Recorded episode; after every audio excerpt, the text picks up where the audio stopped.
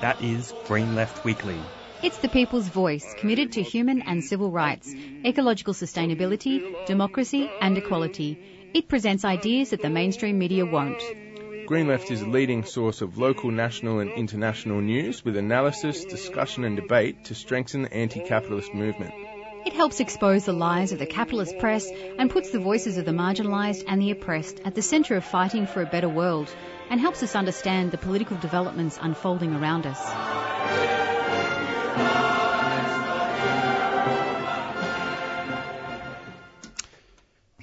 Good morning, listeners. You are listening to Green Left Radio. And for our program today, um, your presenters today are going to be myself, Jacob. And me, Ari.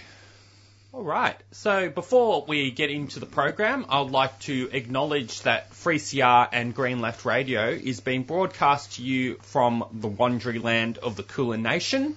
We like to acknowledge that this always was, always will be Aboriginal land, and that sovereignty has never been ceded. Okay, so I guess the um, one of the main kind of things to kind of talk about um, in terms of like what has kind of happened this um, past week, as kind of per usual. The main kind of thing that is really dominating politics um, in this sort of past moment has is, has been um, COVID nineteen. And um, initially, I was actually get I'll before me, um, I wanted to kind of discuss the New South Wales kind of situation, but there's actually another funny story I just sort of heard about that I thought was kind of worth kind of commenting on. And that is, um, everyone uh, is probably aware that Father's Day happened um, last weekend. I wasn't. Um, and um, well, I mean, yeah, uh, probably for those who don't, um, who are estranged from their parents, um, which includes actually me as well. Um, but I mean, that, that that's besides the point. Um, Father's Day was last weekend, and for most people um, who are in New South Wales in Victoria, unless you lived with your father, um, you were probably not likely um, to be able to celebrate um, Father's Day with your father unless you were doing it via Zoom. However, that did not stop our Prime Minister, Scott Morrison, who is currently um, traveling, um, who currently, in, in terms of his kind of situ- working situation, if, if that's what he does, um, in terms of that, he, um, he, um, Scott Morrison had actually had travelled um, all, from all the way from um, Canberra to Sydney for a number of days um, um, for, um, for Father's Day um, to see his family, and of course, that of course got a pretty interesting kind of reaction, obviously in the media, and obviously there's this whole thing. I mean. Scott Morrison did defend it by saying, you know, it is within the rules and, and in theory, um, with all the kind of rules of essential work, etc. Um, it is actually possible for those who are considered essential workers um, to travel from um, from their their place of residence, which in this case, Scott Morrison's place of residence in Sydney, and also and but of course his workplace is obviously in Canberra, the Parliament House. Now, the but the problem with this is if you put most of the um, at least two states into lockdown, where most people are not able to see um, their immediate family if they don't live with, I don't actually just think it's a very good look for Scott Morrison uh, to just actually go and take a trip. Like if you if you're if you're a political leader who are trying to say that you know uh, you're, you're basically making the argument that you know you have to be under all these restrictions for the sake of the country. It's it's probably best if you take a kind of step back. I mean, I'm sure and not actually do anything that would look like bad optics, and this is the definition of bad optics. And I think the other sort of funny point is reading the ABC article about this. Um, Scott Morrison was kind of quoted as saying. He did not intend to mislead the public by posting an old photo on Instagram, which is what apparently he did. I didn't check his Instagram, but apparently he had posted an old photo on Instagram uh, for Father's Day, which is what a lot of people have been doing actually. Um, Yeah. Just to not, um, just to, yeah. So it's it, it, and yeah. So it's sort of like he, it's quite rich. I think he's been caught out by journalists for clearly taking a strip that is bad optics, regardless of whether it was allowed under regulations. I don't actually think that is the impo- um, the point um, that need, um, that is here. It kind of just reflects that you know for a lot of the the the rich and powerful and, and the politicians, they essentially almost think that the rules that they want to impose on all us don't um, apply to them. Yeah, for sure. We'll get into it more later when we talk about New South Wales unlocking or their their roadmap and stuff. But it is very much a case of you know our quote unquote leaders, because you know whether or not Scott Morrison leads up in the air, probably a no though. Hmm. Them thinking that yeah they have a different set of rules because they do. Like that's how it works practically, of course, right? They have a different set of rules. and it's, I mean, Scott Morrison, I feel like Scott Morrison's nickname should really be Bad Optics though. So like, it's not, nobody's surprised when it's like, oh yeah, Scott Morrison did something stupid and, uh, kind of something that didn't fly well. But yeah, um, I think I thought that was a pretty amusing kind of story that happened um, last weekend. Um, Oh, yeah. But now going into, I guess, um, the current kind of political situation um, around COVID nineteen. Now, obviously, kind of last week we kind of um, spoke about, we kind of took, gave a bit of a, a had a bit of a discussion about the Victorian kind of situation. Now, it is quite clear that um, you know Victoria and um, both Victoria and New South Wales are in some form of indefinite lockdown until they reach the kind of 80% vaccination double dose. Um, now, but on the other hand, New South Wales made a number of interesting announcements in terms of their uh, in terms of reopening. And essentially, what they're going to be implementing is they've uh, announced a bit of a roadmap out of lockdown, which is, I think, scheduled to happen in October. Now, essentially, um, based on the 70, um, based on reaching the 70% double vaccination milestone, they're going to be easing a number of kind of restrictions for those who are fully vaccinated. Um, for example, one example is um, at least five people who are fully vaccinated will be able to gather at their homes. Um, the people um, who are fully vaccinated might be able to go to, I think, be able to go to cinemas or um, um, pubs, um, etc. And of course, obviously, all that is going to kind of be policed.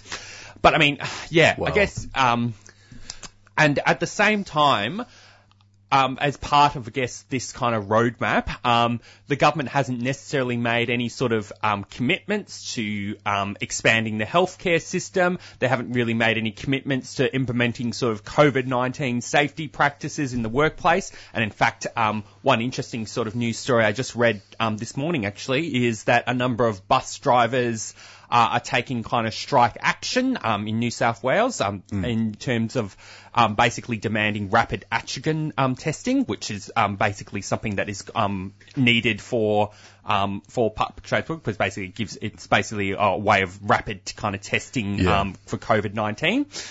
And yeah, so but at the same and but at the same time, another kind of interesting thing that was um, reported in the Australian yesterday was apparently this opening up at 70% of um, a 70% um, double vaccination rate was actually not necessarily the recommendation that was made by the chief health officer um, in New South Wales, and essentially she was overruled um, by the ministers on the question. In fact, her preference in terms of the current sort of easing of restrictions was at 85% double vaccination, um, not 70%. And I think that just sort of reflects, I think, the mentality of uh, the Liberal government.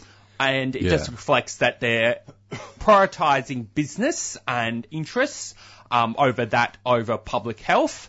And it's um and of course there's also I, I think another thing to point out about these easing restrictions is one of the kind of things that we've sort of talked about in the past has been one of the things that has characterised the New South Wales lockdown has been the disproportionate kind of policing of um, migrant communities in, Yeah. especially in the Western Sydney, um, which has been has had a heavily imposed um, LG um, local government area kind of lockout where people within that loc- local government area are not able, are able to leave, etc. Now, what's kind of interesting is um, a lot of those suburbs are potentially going to remain um, kind of locked down. And but it's essentially what what it me- what that means is the people who are fully vaccinated in the kind of rich sort of suburbs like uh, in the eastern suburbs of Sydney, for example, or Bondi, will be able to go probably go to the pub sooner than those who are in um, in the so, in southwestern or western Sydney. So I think Yeah, it just yeah. reflects a, di- a clear disproportionate sort of class response, especially since um, it, it- it's quite clear that the government has clearly been trying to kind of change their tactics, whereas they they have been, in sense, as we sort of argued before, they've been directly responsible for this outbreak, Yeah. and but they still are continuing to try and put the blame on individuals. So now it's, um, it, it, um, it started off with, oh, well, they blamed rule breakers for the cases kind of going out of control. Mm, yeah. And now that they're going with the, now that it's clear that the federal government is implementing, uh, um, is trying to adapt a, a kind of a, sp- a, a type of suppression strategy for COVID, i.e. not, um, abandoning elimination, they've, uh, they've, uh, they're still, um, they they're now kind of changing the tune to, oh, well, if you're not vaccinated, uh, then, well, it's your, po- your fault, um, if you get Yeah. COVID. Yeah, yeah. Pardon me. And yeah, on the on the whole topic of like the kind of unbalanced enforcement and like I said, the whole issue of the elites having different rules from the rest of us. There's an article in the Guardian from yesterday as well that does basically make where um, a speech I think from Gladys Berejiklian and essentially does make it explicit that there are going to be certain areas that will be able to unlock in New South Wales uh, compared to others that won't. And like you said, working class migrant neighbourhoods less likely to be able to unlock and that sort of stuff. But there's a great line in the Guardian article that I thought really speaks to what you were saying about the uh, lockdown rules and stuff, the lifting of the lockdowns following business interest rather than actual health interest is um, the they had a quote from Kerry Chant, I think her name is, who's the Yeah, she's the shelf, chief health officer, essentially. yeah, yeah, yeah. They were talk, you know, talking to her about lifting the lockdowns and stuff, and uh, what was it? Chant declined to say if she was comfortable with the plan, or sorry, declined to say that she was comfortable with the plan, but agreed that it gave certainty to businesses, which is really what the whole point of this, you know, roadmap to unlocking it, like probably a too low proportion of fully vaccinated people, and while case numbers are still climbing.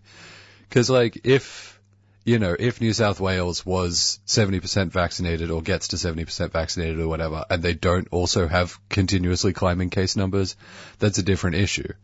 But because, you know, they want to serve these business interests, it, they probably won't really care if they hit 70% vaccinated when on schedule and the case numbers are still climbing hmm. or they're holding steady or whatever. it's just, yeah, about serving business interests and about serving the, the desires more than the actual like needs of the, the kind of upper crust, so to speak, or the more wealthy and white of the community. And yeah, I think an, another thing to kind of add is one of the, the issues with it on what's clear. I think what's clear is that the New South Wales government is trying to push, I guess, this idea of having a premature kind of opening, um, in line with um, Yeah. with what the Morrison government has been pushing this whole time. Yeah, yeah. Is one of the one of the big kind of concerns is it has been consistently kind of reported um, that because one of the issues with COVID nineteen that's um, not going to go away, even with um, with vaccination rates go, um, going up and up. Because I think you know one of the positive things I I like to acknowledge is I did do a bit of a look at some of the different countries um, Yeah. that have implemented the COVID nineteen vaccine, Yeah. and there has you know while there is some um, there is some um, upsurges in countries like Israel and sect parts of America and also the UK, um, Yeah. or across Europe, there is a sort of sh- a trend that um, vaccination has been correlated with a decrease in sort of cases, Yeah, yeah. which has been, which is a positive thing. So potentially, um, but I guess the main, but the issue still hasn't gone away that. Um, COVID-19 exponentially increases. Um, Yeah. people can still be ho- um, still get hospitalised. Well, the unvaccinated, Yeah. but also there also if the cases are large enough, um, it can also seep into the vaccinated kind of population. Yeah. But one of the kind of big concerns is, and this has been kind of reported, is it's um, is apparently in October ICU admissions and so on, the New South Wales public health system is apparently going to be driven to, yeah, basically driven under a lot of serious pressure. And despite, and despite these kind of reports, the government is still, the New South Wales government is still going with, uh, a, um, with a, a premature easing restrictions. You know, you'd think Yeah. in the situation that they've managed to get themselves into, you they would actually hold off, um, and especially in, and yeah, and Yeah, yeah.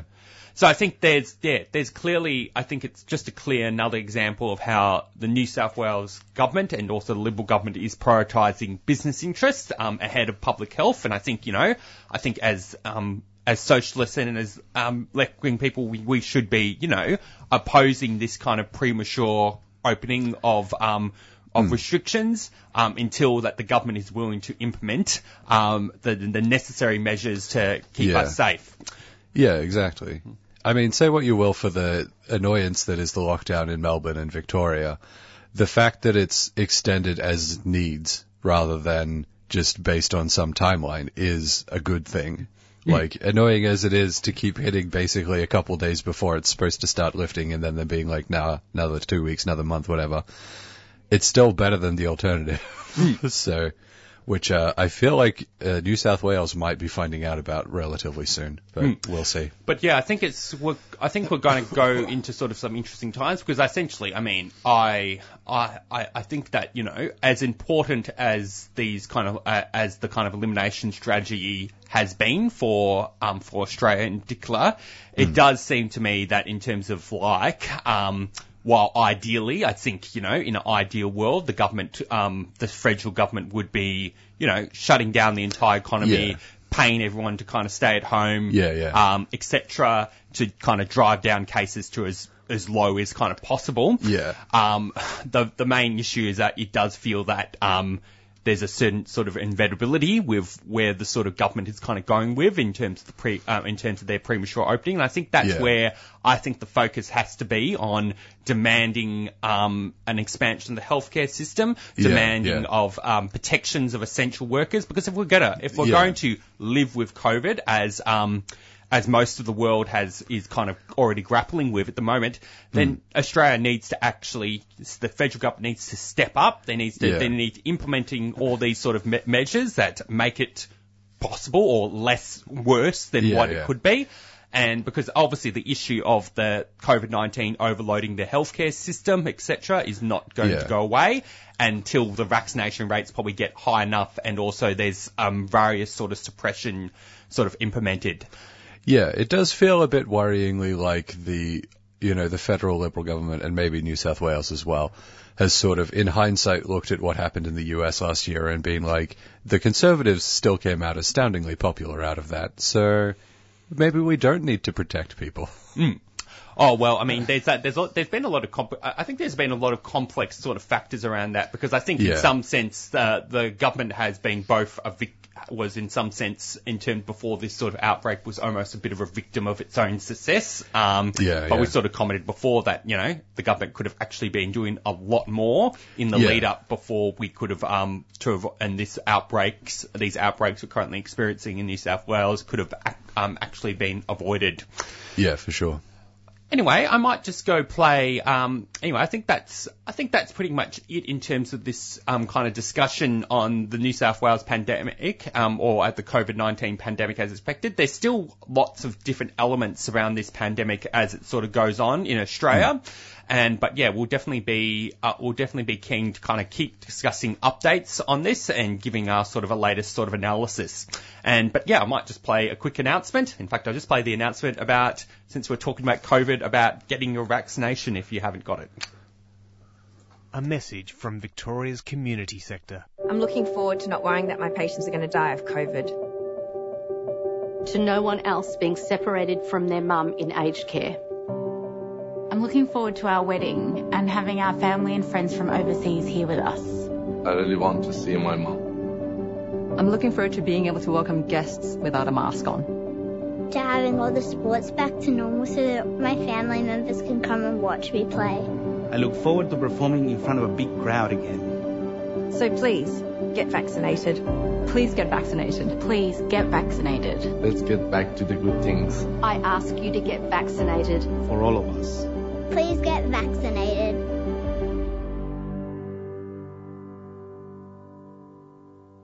A message from Victoria's community sector. A 3CR supporter. All right, you're listening to Green Left Radio on 855 AM. And for the next part of the program, I was going to be playing a recording of a Green Left podcast that has been recorded, um, titled Farooq Tariq, the Pakistani State and the Taliban. And to just give a bit of a brief kind of description of it, um, Pakistani's Prime Minister Imran Khan has hailed the new Taliban rulers of Afghanistan as having broken the chains of slavery. Green Left's Peter Boyle spoke to veteran Pakistani socialist Farooq Tariq about the attitudes of the Pakistani state and the ruling elite to the to the Taliban. So yeah, this um this um I hope um listeners um enjoy this um this interview and it's going on for 18 minutes and yeah I hope I'll we playing it now. One, one, two, three.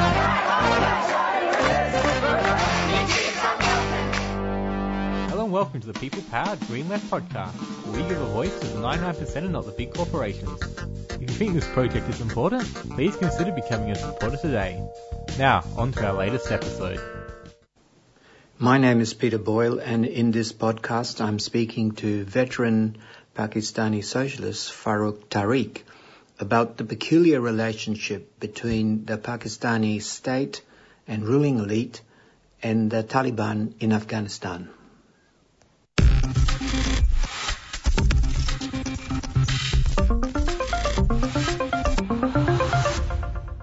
I understand that some sections, at least, of the Pakistani ruling elite welcome uh, the Taliban return to power. Is that true, and why?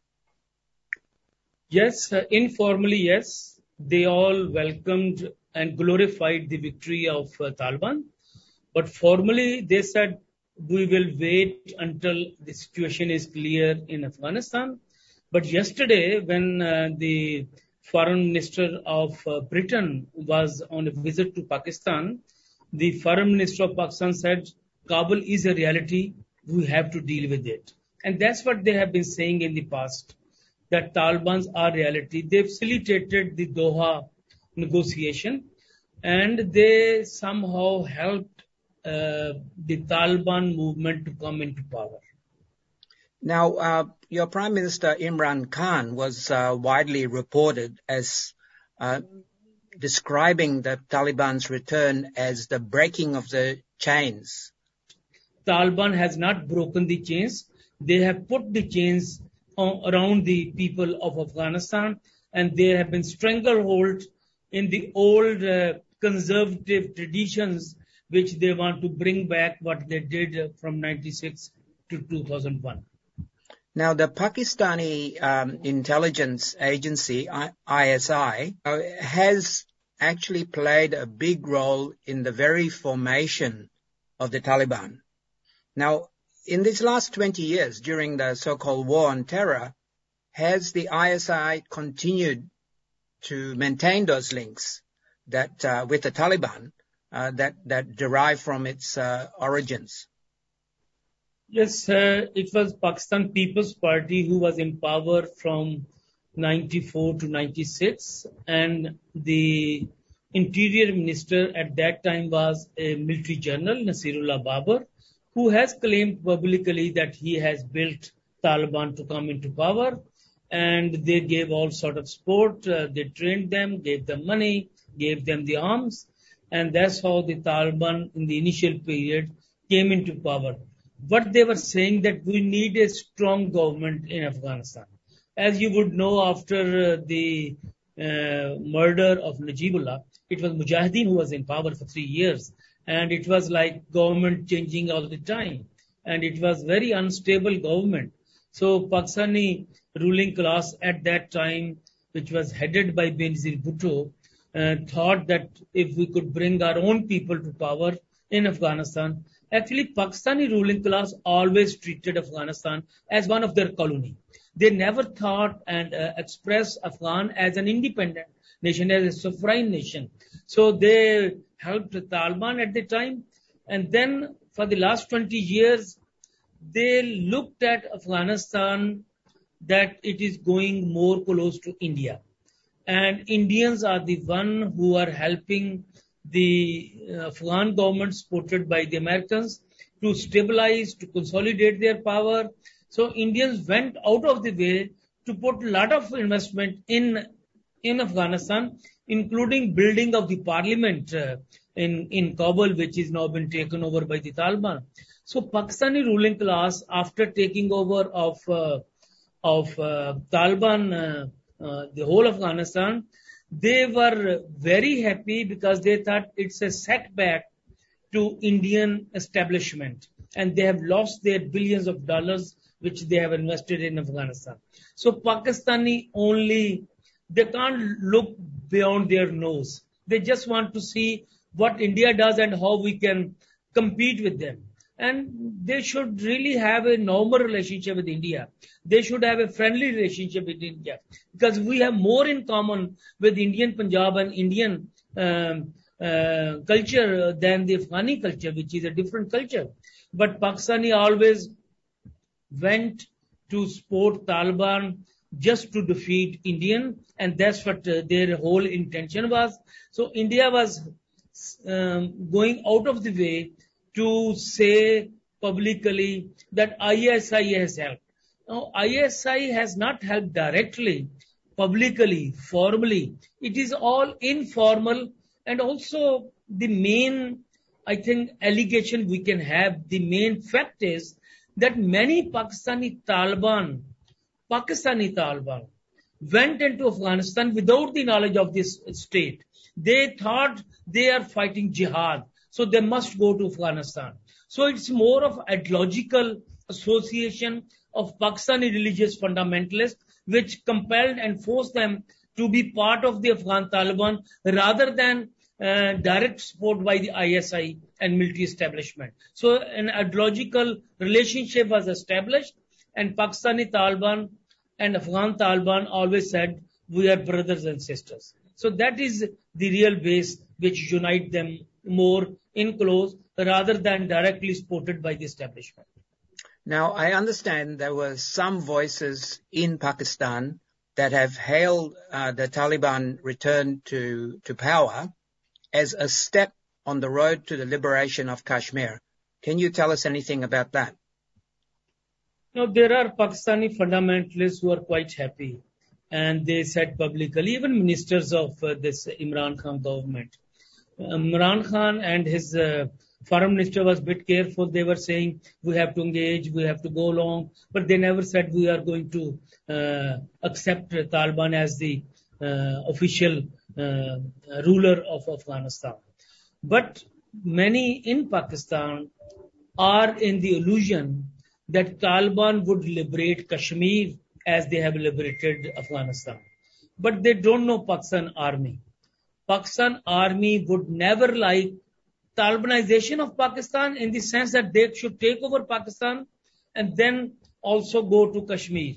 It is very difficult option the, for the Pakistani ruling class uh, that Taliban should be more strengthened because of Kashmir. They would give support in Kashmir to some of the locals, but not directly as has been the case for the last few months and so on. They have an agreement with India. You don't intervene here and we will not intervene there. And it's the fundamentalist groups themselves who will try their best that Taliban should be strengthened in the Indian occupied Kashmir. But on the other side, the Pakistani occupied Kashmir, there is also a national movement. So, as you know, Kashmir is occupied by the two forces. It's not just India, it's also Pakistan. Yeah. So, I don't think that Pakistani ruling class would accept Taliban government in Pakistan and they have taken military action against Taliban in Pakistan because the Pakistani Taliban's main enemy is the Pakistan army as they say they are brought up by the imperialists. So they have been attacking Pakistan army. There have been suicidal bombs against different uh, um, institutions of the Pakistani state So I think, uh, and Pakistani army is not Afghan army. It is enriched with the British imperialist traditions, and it is uh, not a new army.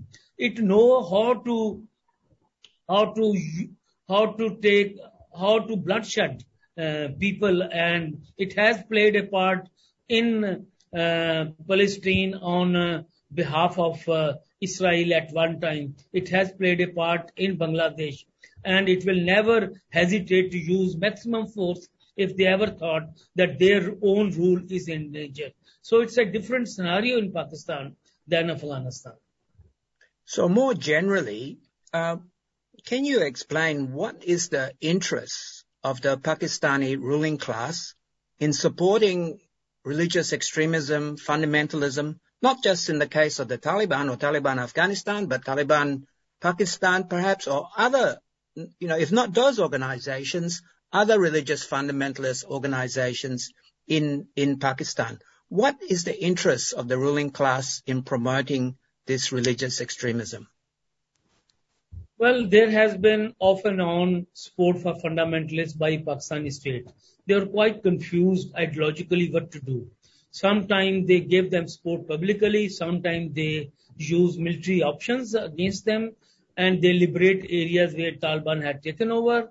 And it started during Ziaul Haq period in the 80s when he used Taliban uh, Mujahideen uh, to defeat uh, the Afghan revolution of uh, uh, Taraki in 78 uh, and onwards American imperialism has all, is now an open uh, fact that the Americans gave all sort of support to these mujahideen to use them in Afghanistan. You use a barbarian force against the other, they will come to your neck as well. This is the, the lesson of the history. You can't uh, bring up barbarians and expect you are safe. Uh, you can only use them like Taliban in Afghanistan, now they want an independent government, uh, and they, when someone asks them, a Pakistani journalist asks them, would you support Pakistani Taliban to come over in Pakistan, or would you ask them to stop their military actions, their uh, terrorist action in Pakistan?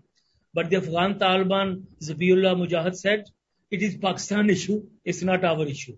And we can't intervene over there. So you see the support of the Afghan Taliban to Pakistani Taliban, and they will they are lying that Afghanistan would not be a base for international terrorism. It will be a base, and Pakistani establishment is really confused. Now, I have seen different uh, periods coming up, but they always think like the American thing. Gun is the option. So uh, they always use military means to eliminate religious fundamentalism. On the other side, this government, present government has become much more conservative than the previous government. Also, I think Pakistani establishment want to use religious fundamentalism to divide the people on the religious lines, not on the class lines. Now, for instance, Nawaz Sharif was very open opposition to the military rule in civilian affairs. He was thrown out of power because he thought military journals are too much intervening. Now, military journals on one side, in 2018 general election, prop up a new group of fundamentalists, which got nearly 9% of vote. This was to divide the vote of the right wing, because Muslim League Nawaz is also a right wing, right wing party. So they used a fundamentalist group, gave them all sort of support, and then uh, they got some votes and they got few MPs as well. And then after the elections, when they went out of their control, they called general strikes in whole Pakistan because uh, Pakistan was too lenient with France uh, on the issue of uh, these uh, blasphemic content and also against Denmark. So they said you should kick out French ambassador from Pakistan. So the military, the same military which prop up these fundamentalists, went against them, arrested all of them, put them in jail, and so on. So they use all sort of dirty taxes. And uh, so they are quite confused how to deal with the fundamentalists. The issue is ideological. Pakistani establishment ideologically is conservative, want to take up uh, religious uh, groups, they want to support them that they should not intervene in their own power um, affairs, but they should divide the people of Pakistan into religious line. So they always support one sect against the other. So that's how I think this, the interest of the Pakistani establishment is not very clear, is not very consistent, and they are always using different tactics to deal with the fundamentalists. Now, finally, Farooq, I understand that the actual borderline between Pakistan and Afghanistan was drawn up by the British imperialists, taking over territory that was traditionally Afghanistan to maintain a military advantage, uh, being able to more easily intervene from what's now Pakistan into into Afghanistan. Now, does this create a political problem for the Pakistani ruling class in those areas which were formerly part of Afghanistan? How do the local people feel about this? Yeah, the, yeah, the Durand line is never accepted by both, neither from Pakistan nor uh, the Afghanistan. And Taliban's never accepted it. Pakistan never accepted it. But they never use any negotiation to deal with this. Uh, all the time, Pashtun basically are Afghans. And Pashtuns are the majority of the Khyber Pakhtunkhwa province in Pakistan. As you know, four provinces in Pakistan. Khyber Pakhtunkhwa is the province next to Afghanistan and most of them Pashtun and they say very clearly, we are Afghan, but we are Pakistanis. So Afghan is like their, their tribe, their nationality, uh, and uh, they are quite uh, proud of that. And that's why in the past, Awami National Party, which was the main party of the Pakhtuns, uh, they always uh, said that we should unite uh, um, the Pashtun of Afghanistan and Pakistani Afghanistan Pakistani uh, uh, Pakhtuns. So, but they never like advocated a new country over there, but they talk about more unity, more relationship, and they were always against this uh, line. And so um, that was used by the British again to divide them and to rule them. And uh, really, they did that in Punjab. They did that in the other areas. Punjab is also very unnaturally divided, and uh, there are some uh, villages which are divided into two parts, and there are some cities which were to be divided, but then later they changed that in that aspect. So British went in in hurry out of uh, Indian subcontinent because it was a revolutionary period. British were really defeated in the Second World War and they wanted to leave in at any cost. And that was uh, like the main um, uh, purpose of Lord Mountbatten, who was uh, the last uh, uh, general, uh, British general in, in Indian subcontinent. And so the whole thing were left behind in a hurry, not in a calculated manner. And the leaders of Pakistan and India, Nehru and Jinnah, both thought a peaceful sort of uh, delinking with each other. And both were absolutely wrong. That was the major bloodshed in the history of the world. Over a million were killed, few millions migrated into each other. So this, these lines around Pakistan. Pakistan is like a new country. It's not like India, which has a long tradition. Pakistan was created 47. So the new lines around Pakistan are not natural. It's not based on nationalities. It's not based on culture. It's based on the whim and wishes of the British imperialism. That's why it is always an issue of the borders and like the Kashmir, that is also another area where both are fighting with each other. So we think British uh, went in uh, in a hurry, but they thought we can go like this, let them fight with each other, let them be divided all the time, and they can still have their own economic interest for future in the whole Indian subcontinent. Thank you, Farooq, for this great insight into this question. And um, yep, we'll speak to you again. I hope you got a lot out of this episode. To continue producing shows like this, we need your All right, you're listening to um, Green Left Radio, and we're just playing a recording of a podcast by Green Left on um, with veteran Pakistani socialist Farooq Tariq, um, talking about um, the Pakistani government's um, response to the, the um, to the Taliban taking power within Afghanistan.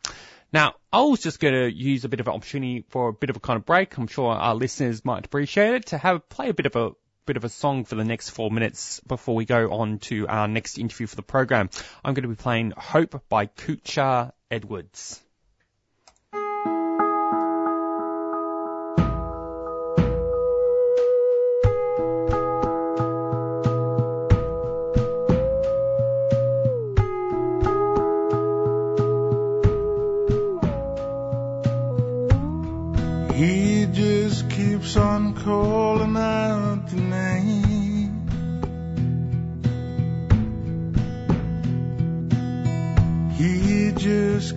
On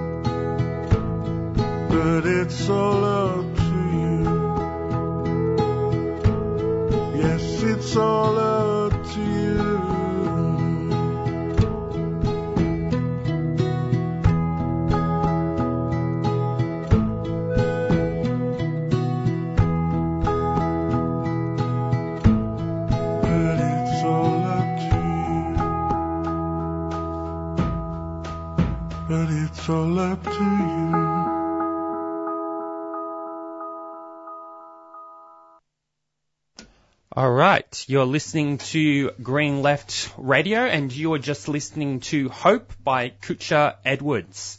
Now, um, on the line, um, we have our um, first um, live interview for the program. Um, we are very happy to have Leo Naglokovic, um, who is a student at Monash University, and he is going to be running for um, the left-wing student ticket, Student Voice, as um, um, for um, for the position of education officer for the upcoming Monash um, Student Union elections. So, yeah, good morning, Leo. Morning, Jacob. Thanks for having me on. So, the, um, I guess the kind of first question um, is um, before we kind of go into um, student voice, I kind of want to hear about some of your, I guess, your kind of assessment on, I guess, what is sort of this the political situation within the kind of student union, and then um, within the Monash MSA, Monash Student Union, if, if that's what I think. That, I assume that's what it's called, or Monash Student Association. um, yeah, tell me about the kind of situation kind of there in terms of, yeah, um, student politics? Yeah, sure. So the situation in the MSA um, largely mirrors uh, the experience felt by other student unions all across Australia.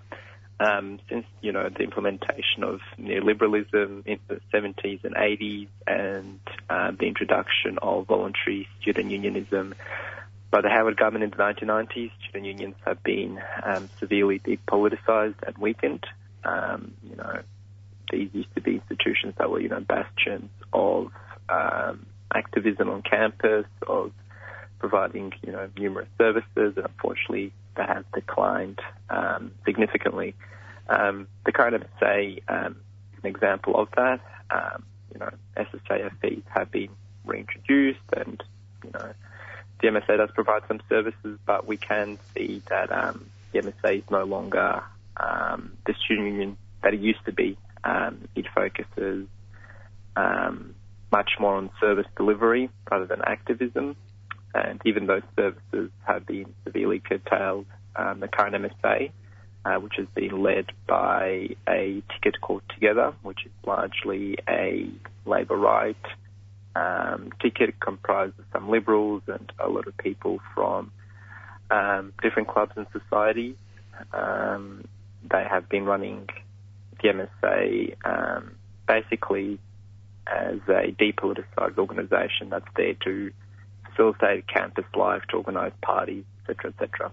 Um, this is, of course, an important part of student unions, but they have completely neglected um, activism and um, during a crisis like that of COVID-19, where we've seen so much cuts, um, we're putting the case that that's really unacceptable. Hmm. And um, Turk, um, can you, what can you tell us about um, the um, the ticket that you're going to be running for um, as, um, um, called Student Voice? Like, what is what are you going to be campaigning for? Like, in terms of like what why students at Monash should be voting for you? Yeah, so a quick introduction about Student Voice first of all. Um, it was formed last year in 2020. Um, and it emerged um, out of a campaign actually um, to support students during the COVID-19 pandemic because the MSA weren't doing that. And we've had some great wins so far. We've dumped Examity, which is a really um, uh, a really sort of concerning and incursive um, exam software um, that the university tried to bring in, and we also fought for um, we're one of the first universities in Australia to get an academic safety net um, to compensate for the sort of um, academic damage that COVID-19 was having on students. Um, now, in its second year of formation, it's a broad sort of progressive ticket um, comprising sections of the Labor left, the Greens, and all sorts of independent activists and socialists. And the one sort of uh, main argument I would put forward as to why students should vote for us is that we're not afraid to fight. Um, we are, we believe that um, the university and the federal government has been getting away with too much for far too long. Um, whereas student, a student voice controlled student union is one that isn't afraid to speak out against issues, whether that's um, cuts, uh, whether that's um, things that damage our education experience, whether it's broader social issues. Um, we don't view behind the scenes meetings as the only way to affect change, and we believe that um, students' power can best be realised through sort of collective activism, collective campaigning, and collective pressure. And um, Student Voice really believes in um, fighting for justice and fighting for students, and um, we're really unapologetic in this sense, and we really want to show students that um, they can have an alternative and they deserve better than a student union, which um, only does things in August and September right before elections and is absent in their lives for the rest of the year. Hmm. Well, that's a good um, kind of um, summary, and I guess I want to kind of ask you kind of question because I guess you just mentioned that um, Student Voice had sort of came out of a kind of campaign to support kind of students um, during COVID nineteen, and I guess I want to kind of hear in terms of what Student Voice is kind of putting forward, I want to kind of hear some comments, you know, related to what does Student Voice and um, and especially in the context of the COVID nineteen pandemic, is kind of what kind of measures are you going to be sort of promote um, advocating for in terms of the what um in terms of like what um, what has sort of core like some of the issues that have arisen within Monash as a result as a direct result of the um, uh, of the COVID nineteen pandemic, especially on the question around international students. Sure, yeah, of course. Um, I'll give a bit of a broad overview, um, but with a specific focus on education policies, as that's sort of the portfolio um, I'm running. And uh, um, the key sort of context of this is that 2020 was, you know, really the culmination of, you know, decades of attacks on public education. And, you know, despite posting a surplus of $272 million, Monash University shamefully cut 754 jobs and um, student services and administration were particularly hard hit with 91 um, FTE um, uh, jobs lost um, so we're really campaigning um, our policies in the education sector um, against these cuts, reinstating the workers that were sacked, um, but broadly also campaigning to make the education experience better. So we have a policy to implement tutorial caps um, to limit class sizes, um, and this has a number of you know impacts. It means that students can actually get proper feedback, can have time to participate in class. It means more tutors are actually hired. Um, and, you know, in a practical way, it's also more COVID safe uh, once we do have um, in-person classes again. Um, we want to reinstate course advisors. They were cut. Uh, they were a really important, vital tool for students seeking course um, advised progression. Um, could have a 20-minute consultation before. And now it's all very bureaucratized through an online service. And we also want to make special consideration more compassionate. Um, to broader sort of policy points, um, we have quite strong policies on the environment. Uh, we want to see divestment from um, fossil fuel companies and other, you know, people involved with profiteering off our earth. Um, we want to see um, union support activism in the sort of social justice and environment sphere. Um, we'll also take quite radical positions on, you know, all sorts of different departments, um, whether it's the women or uh, related to mental health. Um, we, we don't believe that student unions can just post sort of Instagram posts and have panel discussions every once in a while. Um, on mental health, for example, was Are You OK Day yesterday, and I think the university really needs to go beyond mental health awareness and have real action on it. For example, the free counselling service that Monash offers is so backlogged. The I think the earliest appointment you can get is in six months' time, which is really unacceptable. Um, so we want to see more funding for that. And to your question about international students, um, really want to support them. I know a lot of them are feeling isolated, especially through, um, uh, you know, being so far away from Australia. We want to have more sort of social events to cater to them. And um, hopefully once uh, borders start to reopen relatively soon, um, we'll back um, international students returning because um, they not only um, add a lot of um, sort of profit to Monash, which is what they're focused about, but they really enrich um, the Monash community um, as one of the universities with the highest proportion of international students in Australia. Hmm. All right. Well, um, do you have, I guess, um, Leo, do you have, I guess, any kind of final comments you would like to make to sort of wrap things up? Um, not really, apart from what's already been said. Um, if anyone does attend Monash, um, I would highly recommend you to vote for Student Voice, for a student union that stands up for students and isn't afraid to fight for them. Uh, voting is all online this year, happening during week nine from the 20, 20th to 23rd of September. And um, I would highly encourage you to get informed and um, hopefully vote one student voice. No. All right. Well, thank you very much, um, Leo, um, for being on our program, and we wish you all the best of luck with your um, your campaign efforts, and and of course, and um, and of course, um, the campaign efforts of the rest of the activists who have been pre-selected um, for the ticket. Um, so yes, thank you very much, Leo. Thanks, Jacob, and everyone. Bye. All right, so we're just speaking um, to Leo Nukovic, um, who is currently running as the education officer for um, Monash um, for the Monash student elections, and um, so yeah, um, I think that I might I might just go play. Uh, I'll play a quick announcement. Um, you are listening to Green Left Radio. Well, if you listen to 3CR, clap your hands.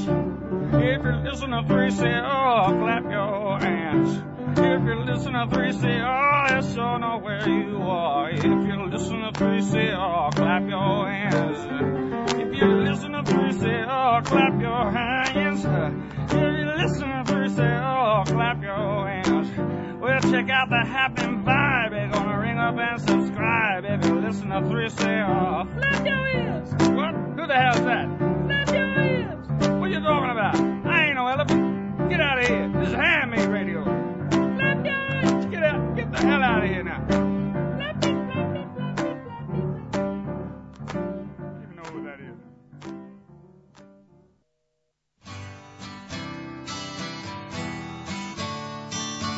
3CR, always bringing you the latest union news. They're coming after us at the moment. They want to get rid of penalty rates, the big push from businesses.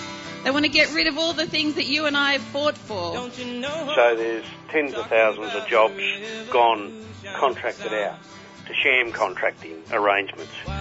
On 8:55 a.m. and on the web 3cr.org.au.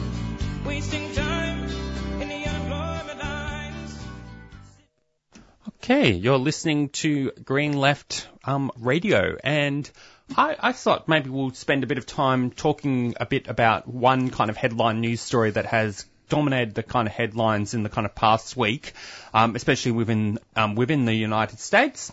And I thought I'd just give a bit of a mention of um, the the new um, the, some, uh, the recent kind of ban um, on abor- on abortion um, within Tex on in Texas. Okay, so basically. Um, there's basically been a big attack on women's rights um, within um, within the United States, within Texas. So essentially, the Texas Heartbeat Act, also known as SB 8, essentially um, bans a woman from having a medical abortion once a fetal heartbeat is detected. This heartbeat can be detected as early as six weeks into a woman's pregnancy, and of course, at that early stage, ultrasound um, technology can detect um, an electric signal known as flutter, even though the embryo is not a fetus and does not have a heart. So, one of the kind of um, the law also has no exemptions for women who are pregnant as the result of rape or incest. But of course, one of the things that um, has been kind of reported in the ABC about this law is there is a bit there is there is sort of this unusual kind of element um, attached to it. Um, almost sort of reflects a certain weird mob mentality. But basically, there is um, within this law that has been passed within Texas, there is a civil law that essentially allows a person to sue anyone who aids or abets an abortion beyond two, six weeks of pregnancy. Which means doctors, nurses, a woman's family and friends, even an Uber driver who takes someone to a clinic are at risk of being fined $10,000. Um, the woman itself cannot be sued, um, which is a bit weird. Um, um, you, know, you would think they'll try to go all the way in terms of trying to attack women's rights, um, but it's, and essentially at this point they're essentially attacking accomplices um, in Yeah, this yeah. weird thing.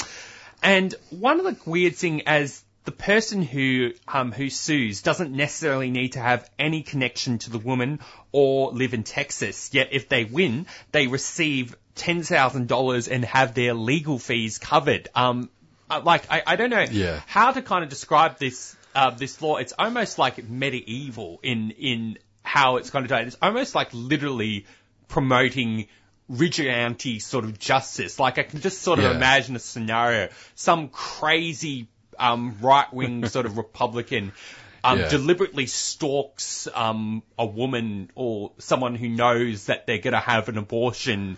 Um, they get an abortion. They find out that they're having an abortion illegally, and then they go and make this big case. I mean, in fact, there could be potentially a, a weird movie made about this or something. But it's like, yeah, that's the type of strange kind of scenario that's Yeah, going to be arise out of this law, out of this law, and um, but of course, I think we have to um, acknowledge that this is a massive attack on women's rights. It's a huge women have a right um, to choose when um, they um, when and when they want to have an abortion. Uh, it should be every kind of woman's kind of choice. And I think yeah, this is a huge attack on women's rights. And I think I'm I think it it it, it would definitely be a good thing if you know people start getting organised in the United States, especially within Texas, and started mobilising against this law. Um, because I think yeah, it's completely disgraceful and a massive Mm. attack. Yeah.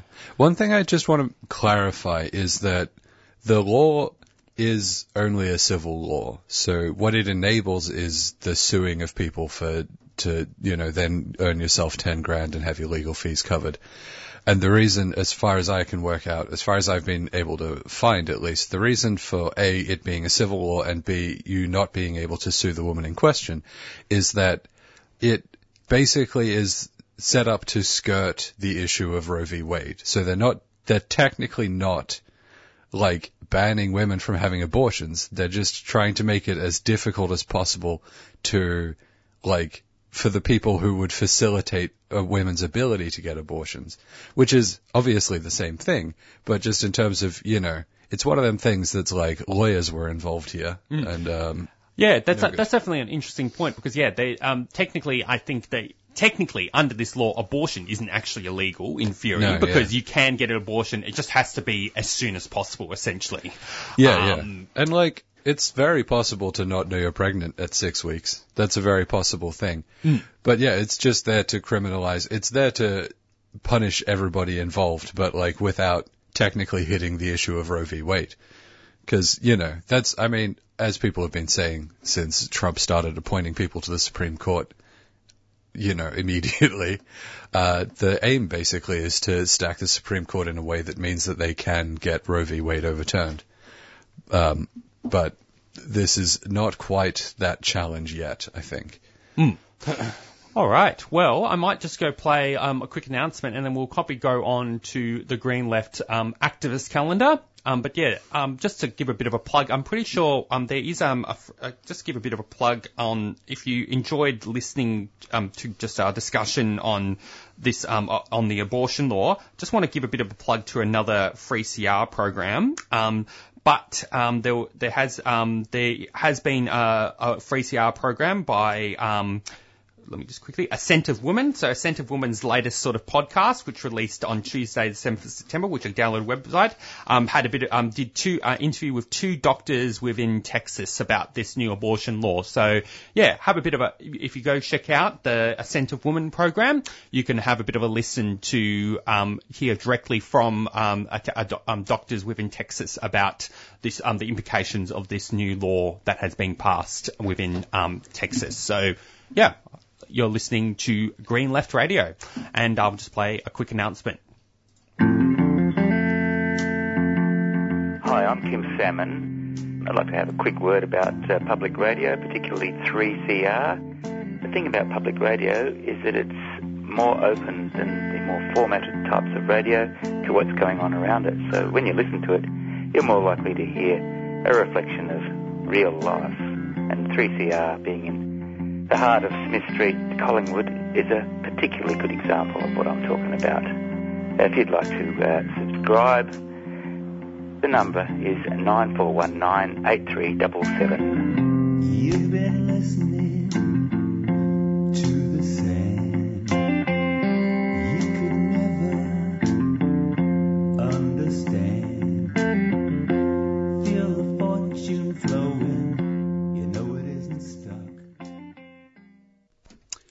All right, you're listening to Green Left Radio, and now it is a bit um, time for the Green Left activist calendar. Now it's a bit, um, I think we're a bit short this week because a lot of events are still kind of online. So I'm hoping to give as, I'll give as many sort of public events that are kind of happening. But to highlight some of the events, there is going to be a number of public forums, online forums sort of happening on Wednesday, September the 15th. So there's going to be online titled Better Buses um, in Melbourne's West, which I think has been organised by Friends of the Earth. So, yeah, organised by Friends of the Earth. Um, so organised by Sustainable Cities and Friends of the Earth Melbourne. So there's going to be a Better Buses campaign launch. Um, the next kind of event to sort of highlight is there's going to be an online forum. Um, organised by the Wheeler Centre, um, titled the the Power of Protest, um, which features actually a refugee action collective activist and um, Celeste Liddle. So that should be a kind of interesting kind of event.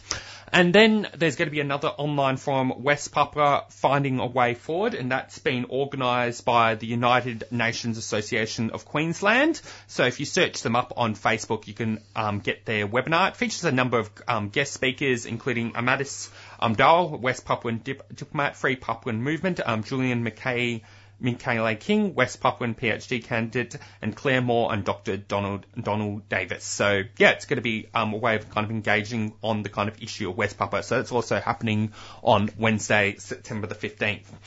And then there's going to be um, an online forum, um, online book launch, Empowering Women, The Right to Choose and that's happening at 7 p.m. And so that event can be um, that event's actually have been organised by Readings, so the, the bookshop. So you can, if you check that out, you can go um, that. And then, um, yeah, it's just some other kind of events to note. Um, there's going to be, um, let's see, oh yeah, there's going to be a conference, um, Eco Socialism 2021, um, which is going to be online, um, and it's happening from October 23rd to October the 24th. And then, um, what else are some of the next? I'm just going to go quickly do a bit of a, a, check on any other sort of upcoming events that are sort of happening. Just, um, but yeah, there's that doesn't um, there doesn't seem to be much sort of happening. Um, yeah. Something that happened recently is the most recent episode of my podcast came out oh, on yeah? Wednesday. World Cycle podcast.wordpress.com. It's on other stuff as well, but you know, just click the podcast links website uh, button on the website and you'll find out which platforms it's on. Though I don't know if I've updated it since I added it to more platforms. Anyway, go there, read everything, and hit the like button. Hmm. I need validation. Help. Yeah. And um, maybe the last thing, just to um, give a bit of a plug for, is um, you're listening to obviously you're listening to kind of Green Left Radio, and which is uh, the affiliate, um, and our affiliate is Green Left, and of course Green Left has been going on for more than kind of 30 years, um, delivering people-powered kind of radical media. And in fact, this is more important than ever, especially in the time of the COVID-19 pandemic. And of course, yeah, we w- want to kind of recommend, um, yeah, we want to uh, note that, you know, if you want to support our work, um, if you like the work that Green Left kind of does, you can become a supporter of Green Left um, by going on greenleft.org.au forward slash support and you can become a supporter for as low as $5 a month or $10. Um, and then the last thing I want to sort of um, do, as I just want to note um, that um, 3CR made its radiothon target, which was over two $250,000, which was actually an incredible effort. And of course, Green Left Radio contributed to um, that fundraising effort. And I think, yeah, that this is one of the um, one of the few time, one of the few first times we've um, reached and exceeded our target. So very happy about that. But also, yeah, 3CR um, and Community Radio, um, 3CR Community Radio also needs your support. And so, yeah, if you um, you can also become a, a um, you can also donate to 3CR or become a subscriber by going on to the 3cr.org.au website. Okay, well, I might just play. I'll play a quick, um, a quick announcement. Um, you're listening to Green Left Radio. The Black Lives Matter movement is not going away here or overseas. It gives me hope seeing the numbers of people that turn out to these Invasion Day demonstrations in Melbourne. It gives me the understanding that we will win, folks. We will succeed. Subscribe to 3CR in 2021. Feed Radical Radio. Subscribe today. Go to 3cr.org.au forward slash subscribe or call the station on 9419 8377.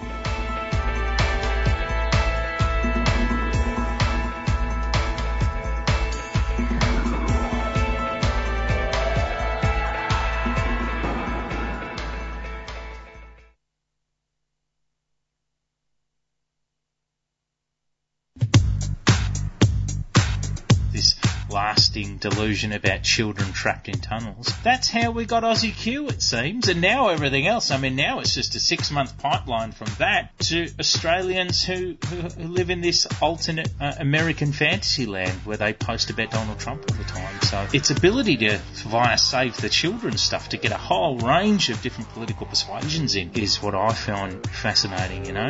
I talk a lot in the Aussie Q videos about how your auntie, she might not be that far right wing now, Um, but she might be quite left. She might just be a spiritual hippie type. But there's this broad appeal to things like Save the Children and Great Awakenings. There's almost a hippie like quality to it, particularly when you tone down the whole MAGA element of, of traditional Q. And it's getting people in there. But Q is not just a conspiracy theory, is it? It is this conspiracy theory that is meant to drag you right after a few months. So your auntie's going to be talking about Make Australia Great Again in six months if she isn't right now. You're listening to Radical Radio 3CR.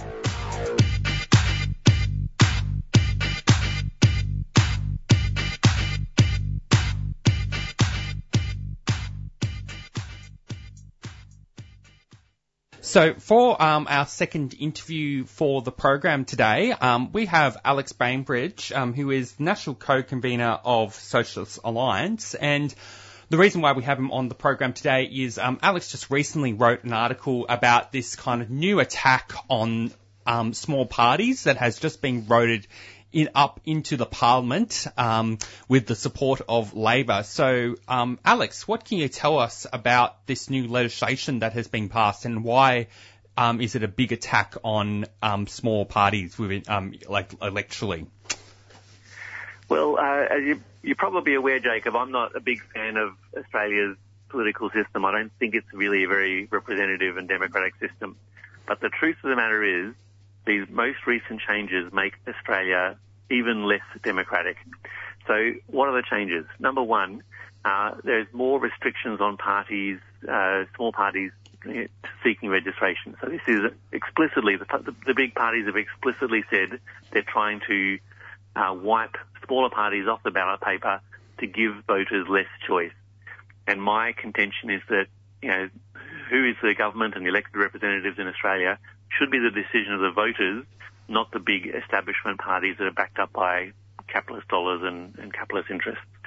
So how's this happening?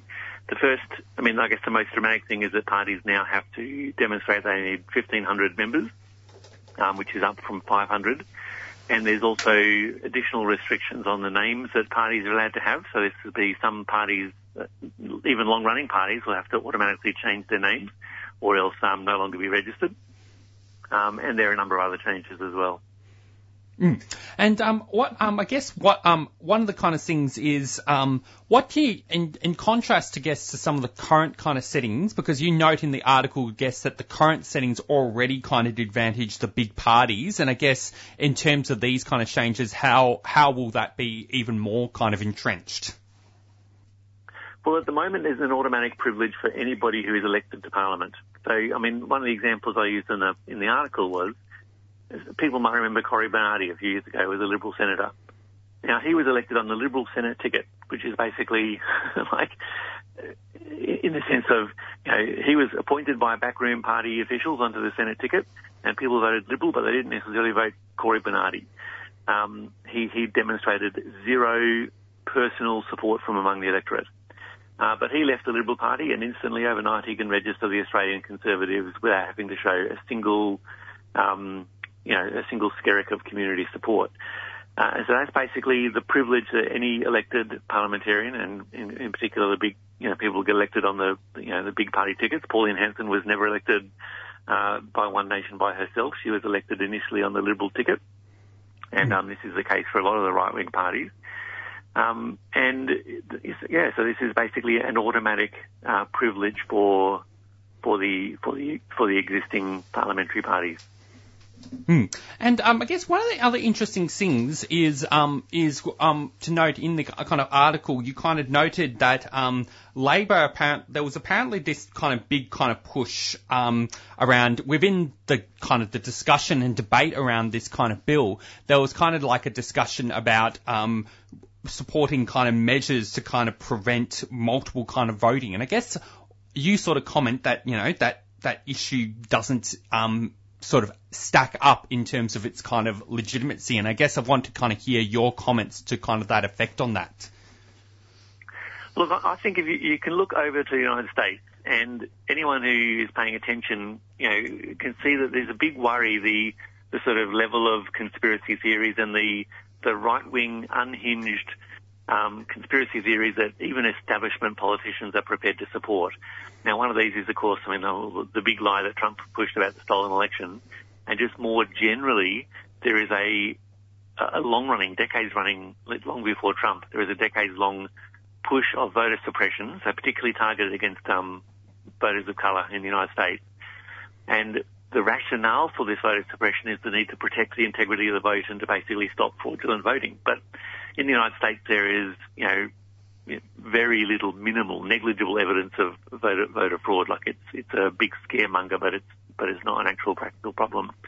And it's the same in Australia. I mean, like the the actual demonstrated examples of people voting more than once at election is like this minuscule, um, you know, it, it's it's really not a practical concern.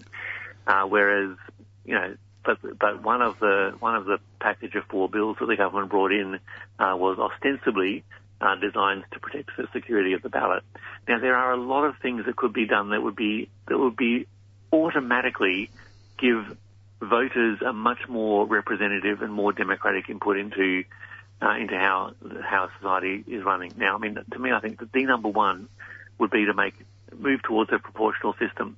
So right now we have a situation where the Greens, for example, get more than 10% of the vote. Every election they get more than 10% of the vote in the lower house. In the lower house they have less than 1% of the seats. So 10%, more than 10% of the vote translates into less than 1% of the, of the seats. And in general, the vote, the voter share between the major parties, Labor and the Coalition, it goes up and down, but the long-term trend is for, is to a decreasing voter share for the major parties. But they still have the overwhelming, um, you know, majority, more than their, their share of the vote would indicate. They've got a bigger share of the, the seats in the lower house. So a move to, towards a proportional voting system and even New Zealand has got a proportional voting system where you can still have an individual local member. So you can still have that sort of personal connection, if that means anything, with a, with a local member at the same time as having a proportional electoral system. So that, that, for example, that change would be, it would be a significant change in the Australian context, but it would be, it's also, it's also a very simple and practical change uh, that would instantly give voters a much more direct yeah, it would, it would be an expansion of democracy in Australia, not a contraction. These changes are in fact a, a contraction of democracy. Hmm.